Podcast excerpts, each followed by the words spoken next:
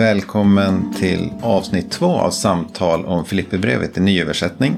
Och även i det här avsnittet så är det Mikael Tellbe vid Örebro teologiska högskola och jag, Rickard Reuter från Teologiska högskolan Stockholm som samtalar om Filipperbrevet. Idag är samtalsämnet viktiga teologiska teman i Filipperbrevet.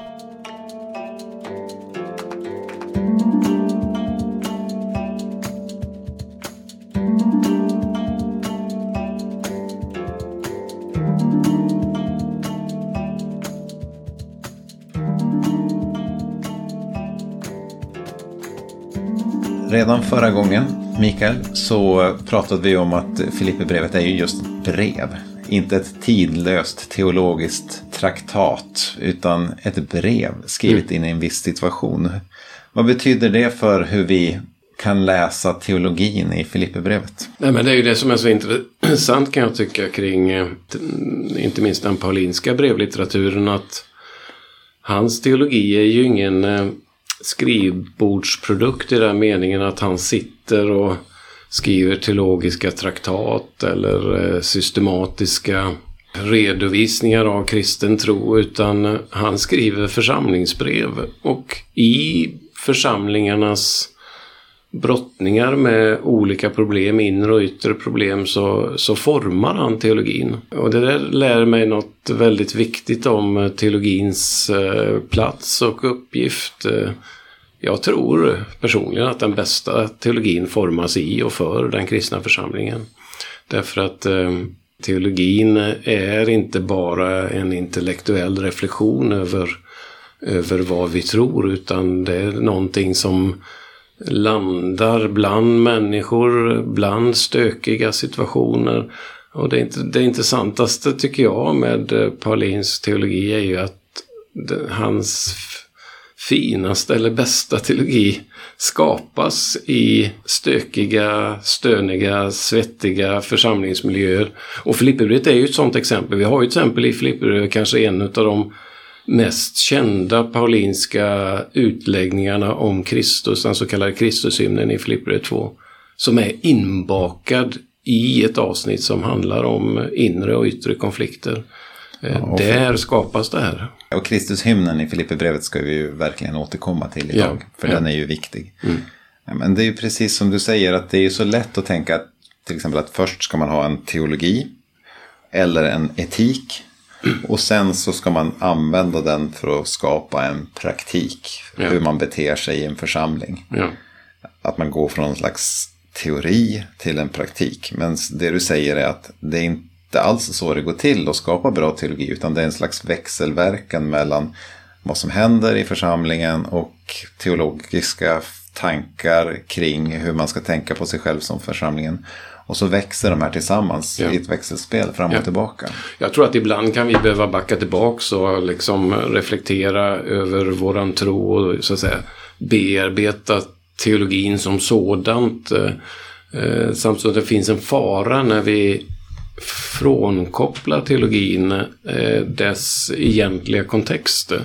Som för mig handlar om, eh, om eh, relationer, mycket gemenskap. Eh, och eh, hur ska Kristustron eh, levas ut och förstås i praktiken? Jag, jag, jag brukar bara eh, ta som exempel första Korinthierbrevet 6 när Paulus eh, försöker adressera ett antal män som går till bordeller. Eh, och han säger ju inte bara till dem sluta med det beteendet utan och han, han rapar inte heller upp eh, förbud ifrån eh, Moseböckerna kring ett visst sexuellt beteende utan, utan han börjar berätta om vad det innebär att tro på Kristus som uppstånden. Att Kristus, eller att Gud i Kristus har friköpt oss till honom. Och vi är destinerade, vi ska bli friköpta och kroppen är ett tempel för anden och så vidare. Det vill säga, han vill att när de står där utanför bordellen så ska de tänka på vad betyder Kristustron för den här handlingen. Mm. Och det där tycker jag är så typiskt eh, paulinskt. Eh, Han ger oss god teologi för att förstå våra liv. Och det här är ju väldigt tydligt i Filipperbrevet också. Ja, att absolut. han jobbar väldigt tydligt i dialog med den situation som Filipperna befann sig i. Och Ja. det var ju den situationen som vi pratade mycket om i, i förra avsnittet. Ja.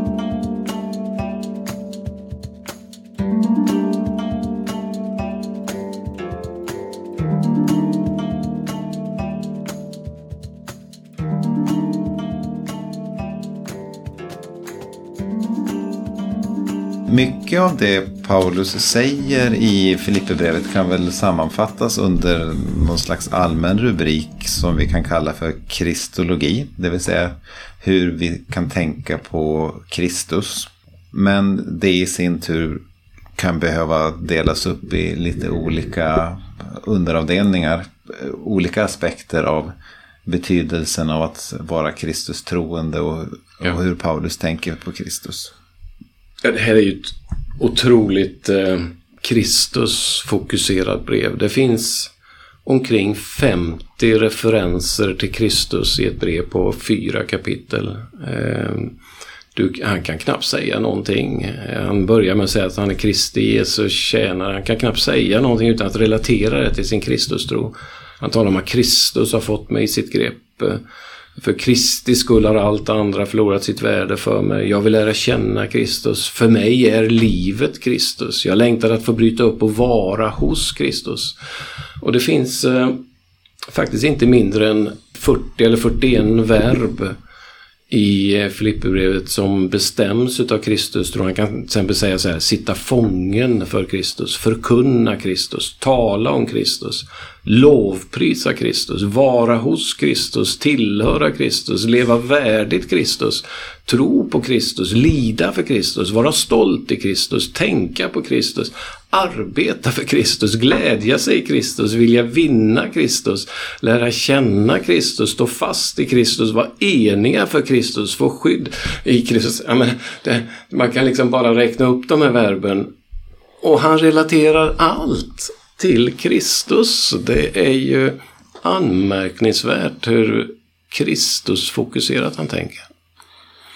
Ja, och vilken av alla de här sakerna ska vi börja med? Det är ju lite intressant. Det går ju knappt att välja en ända att börja i. Det som är lite typiskt tycker jag för eh, Filipperbrevet är ju koncentrationen av den grekiska termen Kyrios, att Jesus är Herre. Det används faktiskt eh, mer framträdande i eh, flipperut än i något annat Paulins brev om vi ser procentuellt sett. Det tror jag är brev, bara brevet till Filemon, detta korta brev som har en större procentuell frekvens utav eh, den titeln Kyrios, att Jesus är Herre. Och det här är ju en titel som Paulus använder för att beskriva Kristus. Det, det, det, finns dels en gammaltestamentlig bakgrund där ofta Gud kallas för Kyrios. Eh, Gud är Herren. Det är termen som används om Herren i Gamla Testamentet, eh, i den grekiska översättningen av Gamla Testamentet. Så han plockar upp det där att alla knän ska bekänna att Jesus är Herren. Ja, det där plockar han upp ifrån Jesaja 45. Eh, så han blir väldigt eh, Alltså, det vi kallar för högkristologi, att han sätter Kristus högt, kommer väldigt tydligt fram där. Men jag menar att det inte bara är en judisk bakgrund som lockar fram Kyrios terminologi. Jag tror också att det finns en, en eh, grekisk-romersk politisk bakgrund. Därför att vid den här tiden så kallar sig eh, till exempel eh, kejsaren i Rom för Kyrios. Kejsar Nero har tagit titeln Kyrios som sin titel. Han tituleras helt enkelt eh, Kajsar Kyrios eh, Neron. Han är Herren. Jag undrar, eller rättare sagt, jag, jag tror, jag, jag kanske till och med vill hävda att när Paulus i Filipperbrevet 2 vers eh, 9 och 10 och 11 pratar om att alla tungor och alla knän ska bekänna och böjas eh, och bekänna att Jesus Kristus är Herren i en romersk koloni som Filippi, man kan inte komma ifrån att det sitter faktiskt en annan i Rom som just hävdar att han är Herren. Och som också faktiskt tituleras som Kyrios i, i Apostlagärningarna. Det talas om kejsaren i Rom eh, på ett ställe i, i Apostlagärningarna så står det bara Kyrios, eh, i, i, det vill säga Herren i Rom. Det betyder inte Gud i Rom, det är kejsaren i Rom som man syftar på. Så att, Men apropå ja, det då, kan, ja. man, kan man tänka sig då att vissa i församlingen i Filippi var romerska medborgare? Eh, och bodde där i Filippi och, och kände en viss lojalitet mot romerska staten och kejsaren. Eh, och att det föranleder honom att trycka särskilt på att ibland så måste ni välja mellan era lojaliteter. Ja, jag, jag tror att det ligger en hel del i det. Därför att eh, om du tittar till exempel på Flipper 1 och 27 så när han vänder sig till församlingen första gången Tidigare har han pratat om sig själv, sin egen fångenskap. Så säger han så här e, enligt eh, eh Bibel 2000. Lev nu bara på ett sätt som är värdigt Kristi evangelium. Eh, här finns en politisk term som gör att vi i provöversättningen har översatt den uppmaningen så här. Se nu bara till att ni som medborgare lever på ett sätt som är värdigt Kristi evangelium det vill säga som politiska medborgare. Det språket eh, är politiskt och när han i 3.20 eh, talar om hur de ska leva så kan han säga så här eh, att vårt medborgarskap har vi i himlen. Ja, han försöker ge dem en, en slags religiös politisk identitet eh, som inte handlar om romerskt medborgarskap utan som handlar om deras förståelse av tillhörigheten till Kristus. Och jag vill hävda att det finns en, ett antal sådana här markörer i den här texten som, som har att göra med vem är Kristus? Ja, han framställs som Kyrios Kristus, Herren Kristus, delvis i kontrast och också i protest till eh, det som kejsar Nero hävdar.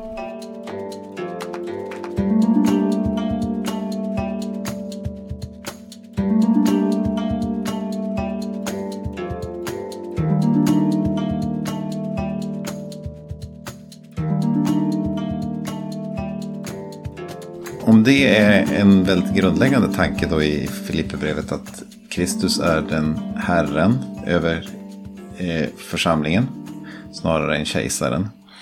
Eh, kan du se andra delar av hans tänkande kring, kring kristologi som, som följer av, av det här? Det finns ju, han fördjupar ju det här på många olika sätt. Till exempel kring lidande, kring förvandling, kring lojalitet mot varandra och eh, många andra saker. Är det, vad, vad får det för konsekvenser att han tänker så här? Ja, det, det får ju en mängd konsekvenser. Eh, ja, för Paulus så ställs ju hela livet under ett nytt herravälde som gör att han kan säga att han är Kristi Jesus slav, eh, eller tjänare. Men, men jag, jag tycker kanske ett utav de starkaste uttryck för hur han tänker det är när han, typ, han, han resonerar i kapitel 1 kring sitt eget liv. Eh, och eh, det här med att bryta upp, att vara beredd att eh, dö för Kristus. Han sitter ju i fångenskap. Han, eh, han vet att han har en dödsdom eventuellt hängande över sig.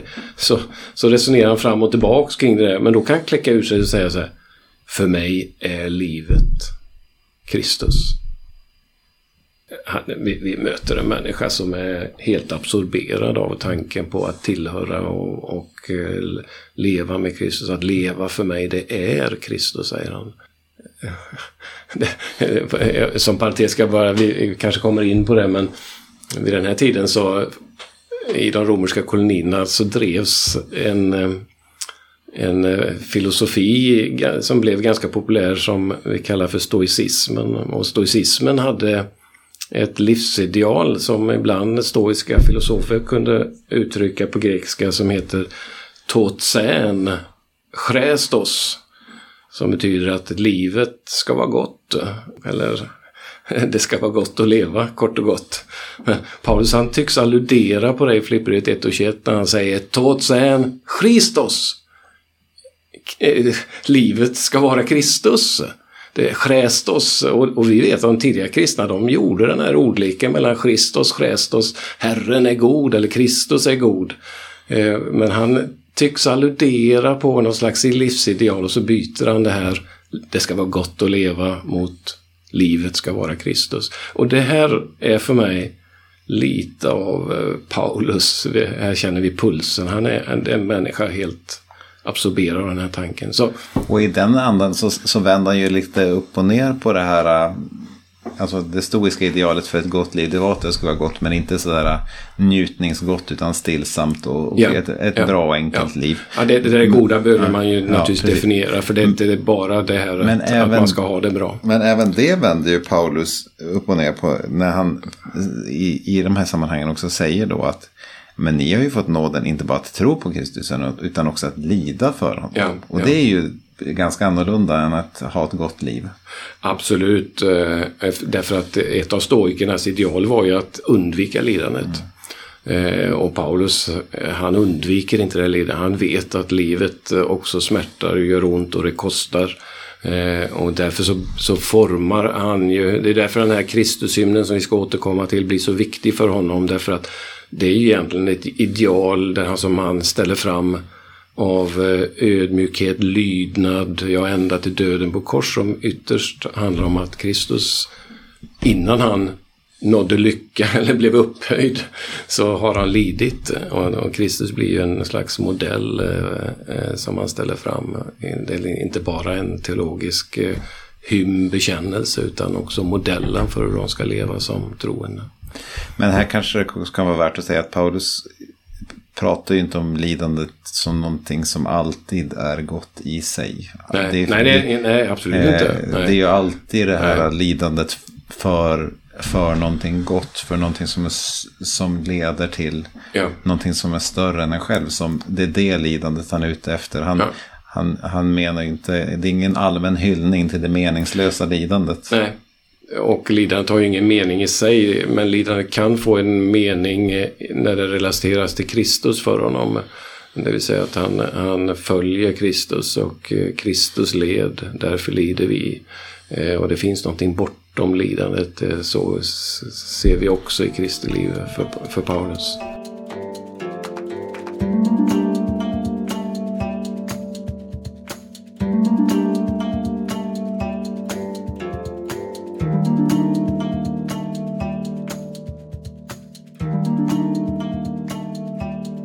En del av lidandet, han tycker ju ändå att eh, lidandet också delvis också bidrar till, vad ska man kalla det, någon slags eh, mognad och någon slags förvandling som, som ändå gör honom mer Kristuslik. Hur tänker han där?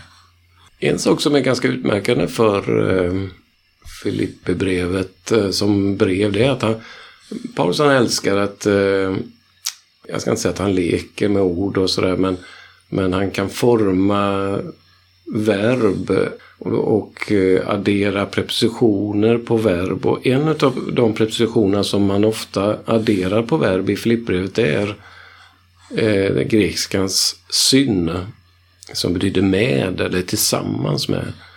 Eh, han lider tillsammans med Kristus. Han formas eh, genom sitt liv och även sitt lidande till någon slags eh, Kristuslikhet. Eh, och han lider tillsammans med Filipperna. Det vill säga de står i en Kristusgemenskap som gör att det inte bara han som lider, Filipperna lider och tillsammans lider de för evangeliet, för evangeliets eh, trovärdighet i, i samhället och därför blir inte lidandet meningslöst utan det har ett, ett bättre syfte.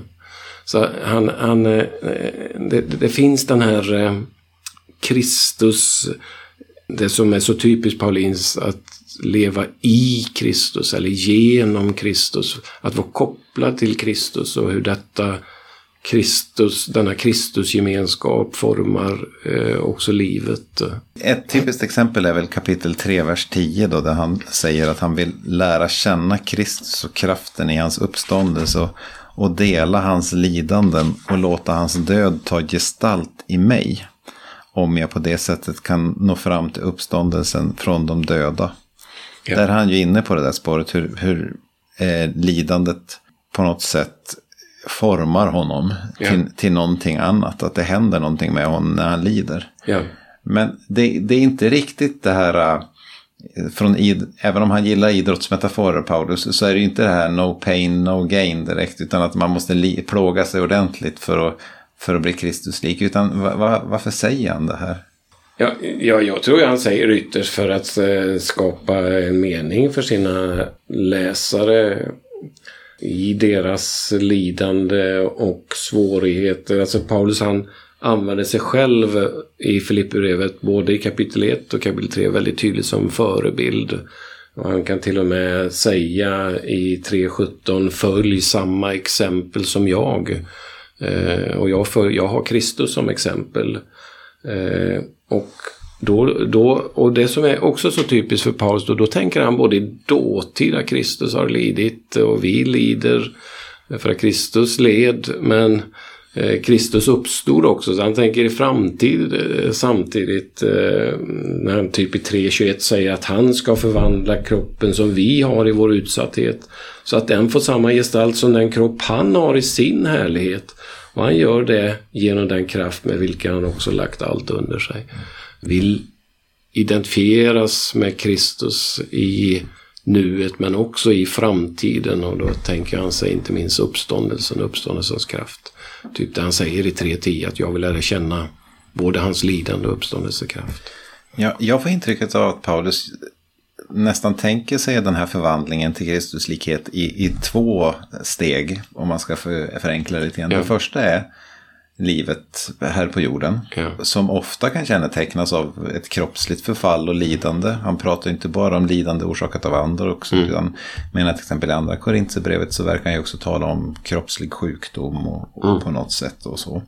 Men det är en inre förvandling till Kristuslikhet. Där Mm. man i sina attityder och, och så blir mer och mer Kristuslik. Mm.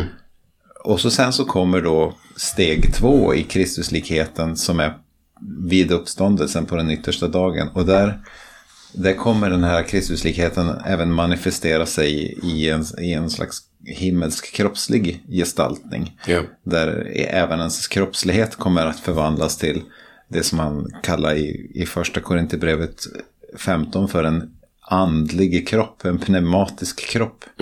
Eh, Så, och det är väl ganska tydligt även i Filipperbrevet att han, han har siktet ställt mot den här slutliga kroppsliga förvandlingen. Även i sitt lidande där kroppen delvis bryts ner här och nu. Ja, absolut. Eh, det vi kallar för eskatologi, det vill säga tänkandet om, eh, om tidens slut, är väldigt präglat av eh, vad Gud ska göra i Kristus och då ska han också upprätta våra kroppar. Han talar om uppståndelsen, eh, det du läste ifrån vers 11, kapitel 3, vers 11. Om jag på det sättet kan nå fram till uppståndelse från döda. Men så säger han att jag menar inte att jag redan har nått dit eller redan är fullkomlig. Men jag jagar fram för att gripa det då nu också Kristus har fått mig i sitt grepp. Den, där, den versen tycker jag fångar Paulus väldigt väl. Han är gripen av Kristus. Och därför så försöker han gripa det som ligger framför. Han jagar mot målet, säger han längre fram. Och, eh, målet är eh, hemlandet som han kommer till, eller eh, i, i 3.20. Samtidigt är, ju inte den paulinska teologin, det är ju ingen verklighetsflykt. Utan det är ju snarare en, en slags terapi för att leva i nuet. Och motivera de troende i Filippi att förstå sin tro och vikten av sin tro i nuet.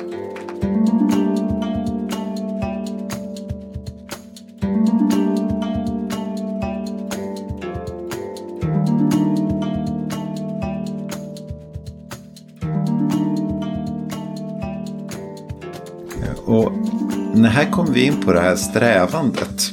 Eh, ibland kan det ju låta i kapitel 3 som att han eh, nästan måste, eh, måste förtjäna sin, eh, sin frälsning genom att arbeta på den. Eh, nu ska vi se, i vilken vers är det nu han säger att han ska arbeta på sin frälsning? 2.12. Eh, och det här kan ju många fundera på. Det här låter ju inte så, så likt det man får, ofta får lära sig om att frälsningen är en nåd, en gåva från Gud. Och så här kommer han att säga att man ska arbeta på sin frälsning. Om man ska försöka sätta in det här i, i, i, liksom, i hans större tänkande? Varför, varför säger han plötsligt så här? Ja, 2.12 finns ju i övergången från den här Kristushymnen till någon slags tillämpning. Jag tror han vill säga till Filippen att eh, här ser ni målet för ert liv. Och det yttersta målet är att Jesus Kristus ska bekännas som Herre. Alla knän ska böjas. Bekänna att Jesus Kristus är Herre Gud, Fadern till ära, står det i vers 11. Därför, säger han. Alltså det, det, här är det stora målet, det är detta vi lever för. Alla ska ställas inför Kristi herravälde. Därför så behöver ni verkligen överlåter till er arbeta på er räddning. Fast det är ju, jag tycker det är så viktigt att notera att medan han säger det i vers 12 så säger han i nästa andetag i vers 13 så här, nämligen För det är Gud som verkar i er. Så att ni både i vilja och handling förverkligar Guds avsikter. Ehm, du, vi kan inte läsa vers 12 utan att läsa vers 13. Ja, vårt ansvar det är att, att uh, ge oss än, men ytterst är det Guds verk. Mm. Det är Gud som verkar i han. Han kan inte säga det ena utan att säga det andra. Och det är så typiskt. Eh, alltså motivationen kommer egentligen i vers 13. Därför att det är Gud som arbetar i er. Eh, alltså indikativet påstående är att Gud verkar i er. Uppmaningen blir arbeta därför. Mm. Eh, och det är så typiskt eh, Paulus att påståendet, vi kallar för indikativet, är alltid Guds verk och vi uppmanas någonting, eh, ett imperativ, uppmaning utifrån påståendet. Förlåt varandra, liksom Gud har förlåtit er i Kristus kan han säga i Efesierbrevet 4. Så att det, det finns ett väldigt tydligt samspel mellan det Gud har gjort i Kristus och det de troende ska göra för Gud i Kristus. Så det är ingen kamp eh, som han tänker sig att människan behöver föra i sin ensamhet utan det är alltid en, ett arbete buret av Gud. Jag, men, tror, jag tror det. Ja, men det är ändå intressant, alltså just den här samverkan mellan Guds initiativ och människans initiativ. Där det ändå ja. hela tiden förväntas någon typ av gensvar från människan. Absolut. Eh, och där det har funnits en lång eh, vad ska jag säga, teologisk historia ända från Luther och framåt där man har diskuterat eh, kan, är människan förmögen till mm. att, jag, att gensvara på något mm. gott eller är människan hjälplös och sådär. Ja, ja. Eh, där kan man väl säga att nutida Paulusforskning menar att Paulus tycker att han förväntar sig ett gensvar från människan. Och han tror att människan är mycket väl kapabel till detta gensvar. Absolut, och det har skrivit framförallt en del kring eh, förståelse av nåd hos Paulus utifrån eh, antik eh, förståelse av, av gåvogivande. Och eh, där har ju inte minst en forskare som heter John Barkley hävdat så tydligt att hos Paulus finns den här förväntan på gensvar. Det är inte bara en nåd som passiviserar eller som, som gäller utan eh, någon typ av gensvar egentligen. Utan nåden eh, har också ett gensvar av tacksamhet. Nåd är Guds gåva och nåd på grekiska heter charis och tacksamhet är vår gensvar och det heter ev charisteo på grekiska. Det vill säga det bygger på ordet för nåd egentligen. Det, gensvaret är tacksamhet och det, det är utifrån det vi arbetar. Mm. Eh, inte utifrån någon slags förtjänsttanke i grund och botten utan snarare en slags tacksamhetsteologi. Mm.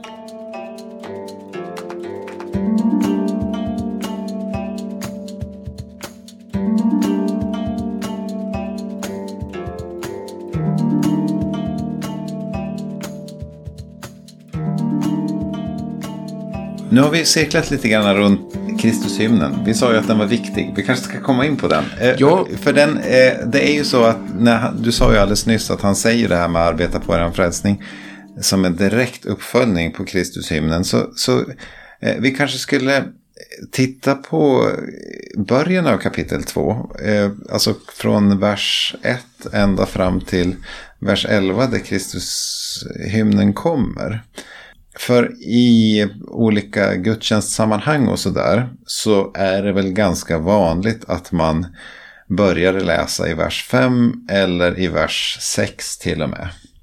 Eh, och så låter man det läsas eh, för sig. Eh, och det är ju väldigt viktiga versar som handlar om Kristus roll i Guds plan. Men vi kanske ska ändå ska försöka sätta in dem i det här hela det här lite större sammanhanget. Och, och egentligen börjar det större sammanhanget redan i 1.27 när han för första gången vänder sig till eh, Filipperna. Att de ska stå fasta och de ska stå enade eh, med ett och samma sinne i trohet mot evangeliet i 1.27. Och sen så eh, kommer ju han till 2.1 eh, där han vädjar till eh, enhet mellan Filipperna. Han säger i 2.2 att gör då min glädje fullkomlig genom att tänka på samma sätt och visa samma kärlek. Var ett i sinne och tanke. Och det där är, är om vi ska prata typiskt vad som är typiskt flipperövet, det, det är frekvensen av termer som har att göra med tänkande, sinne och tanke. Därför att när vi kommer in i Kristushymnen i vers 5 så säger han så här, ni ska ha det, det sätt att tänka som också Kristus Jesus hade. En ganska ordagrann översättning eh, av den grekiska texten. Det säga han manar dem till ett och samma sätt att tänka. Och det här kommer tillbaks till exempel i Filipperiet 3.15 där det ordagrant står eh, det är så vi ska tänka. Eh, om någon tänker annorlunda så, så, så behöver han, man, man eh, korrigeras. Han kan säga till eh, två kvinnor, vi ska återkomma till dem längre fram, men eh, i 4.2, jag uppmanar i vård, jag uppmanar synd tycker att vara eniga för Herrens skull. Ordagrant står det att tänka detsamma i Herren. Och det här tänkas, tänkarspråket det är ju, handlar ju om människans inre och människans attityder. Så ja. det kan vi koppla tillbaka till det vi pratade om innan också om förvandlingen. Alltså att ja. en förvandling som börjar i ens inre och sen i, på den yttersta dagen kommer fortsätta i ens yttre. Men en väldigt viktig del av den här inre förvandlingen är ju ett mer Kristuslikt sätt att tänka. Ja, det är en slags eh, paradigmskifte i tänkandet och, och där kommer Kristushimnen in Ja, hur tänkte Kristus? Ja, han vakade inte över sin jämlikhet med Gud utan han, han släppte greppet. Eh, och då har Paulus precis sagt i Filipperbrevet 2 och 3 Var inte självisk och sök inte fåfäng ära utan håll ödmjukt varandra högre än er själva. Se inte bara till ert eget bästa utan också till andras. Just den här delen att hålla varandra högre än sig själva. Det är ja. ju väldigt eh, fascinerande och intressant. Speciellt i, i ett sammanhang där den normen ofta var att sträva efter att ha högst anseende själv. Man, ja, ofta var ju normen att man skulle liksom sträva efter att komma så högt upp i samhällsstegen som, som möjligt i alla sammanhang. Och så ja. säger han tvärtom. Ja, men det intressanta är ju att eh, eh han, han på sätt och vis överger han inte det där för att Kristus, han blev upphöjd. Han kom högt. Men det var en helt annan väg. Mm. Här är det möjligt att han alluderar till Jesu egna ord att den, den som eh, ödmjukar sig ska bli upphöjd. För det är ju precis det som han visar på, att Kristus ödmjukar sig. Han, han, han la ner sitt eget för att Gud skulle upphöja honom.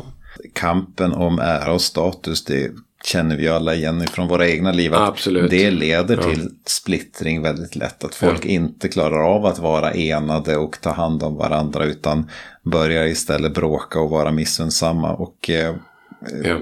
Så eh, här är det väldigt tydligt tycker jag hur en levd, väldigt tydlig levd praktisk erfarenhet hjälper honom att forma en, en teologi. Absolut. Samt som det naturligtvis finns eh, risk att det här eh, missuppfattas och eh, utnyttjas på fel sätt också. Det här med att Alltså hur ska man gå, lång, hur ska man, långt ska man gå i att liksom lägga ner sig själv och sin, sina egna åsikter. Att, att se till den andres bästa och så vidare. Och det kan vi fördjupa ännu mer i avsnitt fyra. Absolut, mm. vi kan återkomma till det. Absolut. Mm. Men, men det är ju utan tvekan, eh, alltså den här så kallade Kristushymnen är ju inte bara en lovprisning i största allmänhet utan den fungerar samtidigt också som en modell. Och, och, och det blir ganska tydligt om man läser kapitel 2 vidare där, därför att eh, när Paulus ska beskriva sina medarbetare Timoteus och Epafroditos så blir de små Kristusmodeller.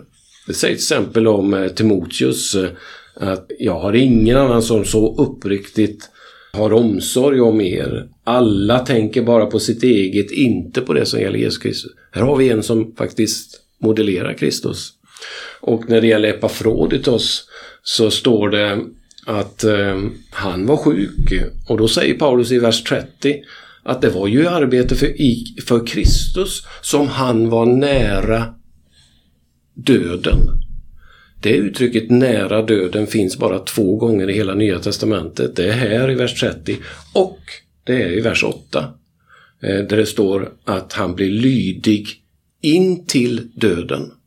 Eh, det är samma grekiska uttryck, mechrithanato, eh, det vill säga fram till döden. Han var, han var han var beredd att lida för Kristus fram till döden, sägs det om Epafroditos. Så det är en väldigt tydlig applikation utav, utav Kristustänket på de här medarbetarna. Och sen, kapitel 3, så, så blir ju Paulus modellen. Eh, att han vill lära känna, han, vill, han är beredd att dö för Kristus. Så, så det är väldigt mycket modellerande för Filipperna vad det här Kristustänkandet handlar om när det gäller våra liv. Och vi kan väl säga redan nu då att vi kommer att gräva djupare i detaljerna i Kristushymnen eh, i nästa avsnitt. Ja. Därför att det, nästa avsnitt kommer att handla mycket om att översätta Filipperbrevet. Och det här är ju en särskilt spännande text just vad det gäller översättning. Så att eh, i, nu har vi försökt sätta in en, i det här avsnittet har vi försökt sätta in Kristushymnen i, i liksom sitt större sammanhang och, i, och liksom sätta den här Jesusrörelsen från upphöjdhet till ödmjukhet och lidande och till upphöjdhet igen in i Paulus och Filipperbrevets mer övergripande teologi. Men vi lovar att vi gräver lite mer i detaljerna i nästa avsnitt.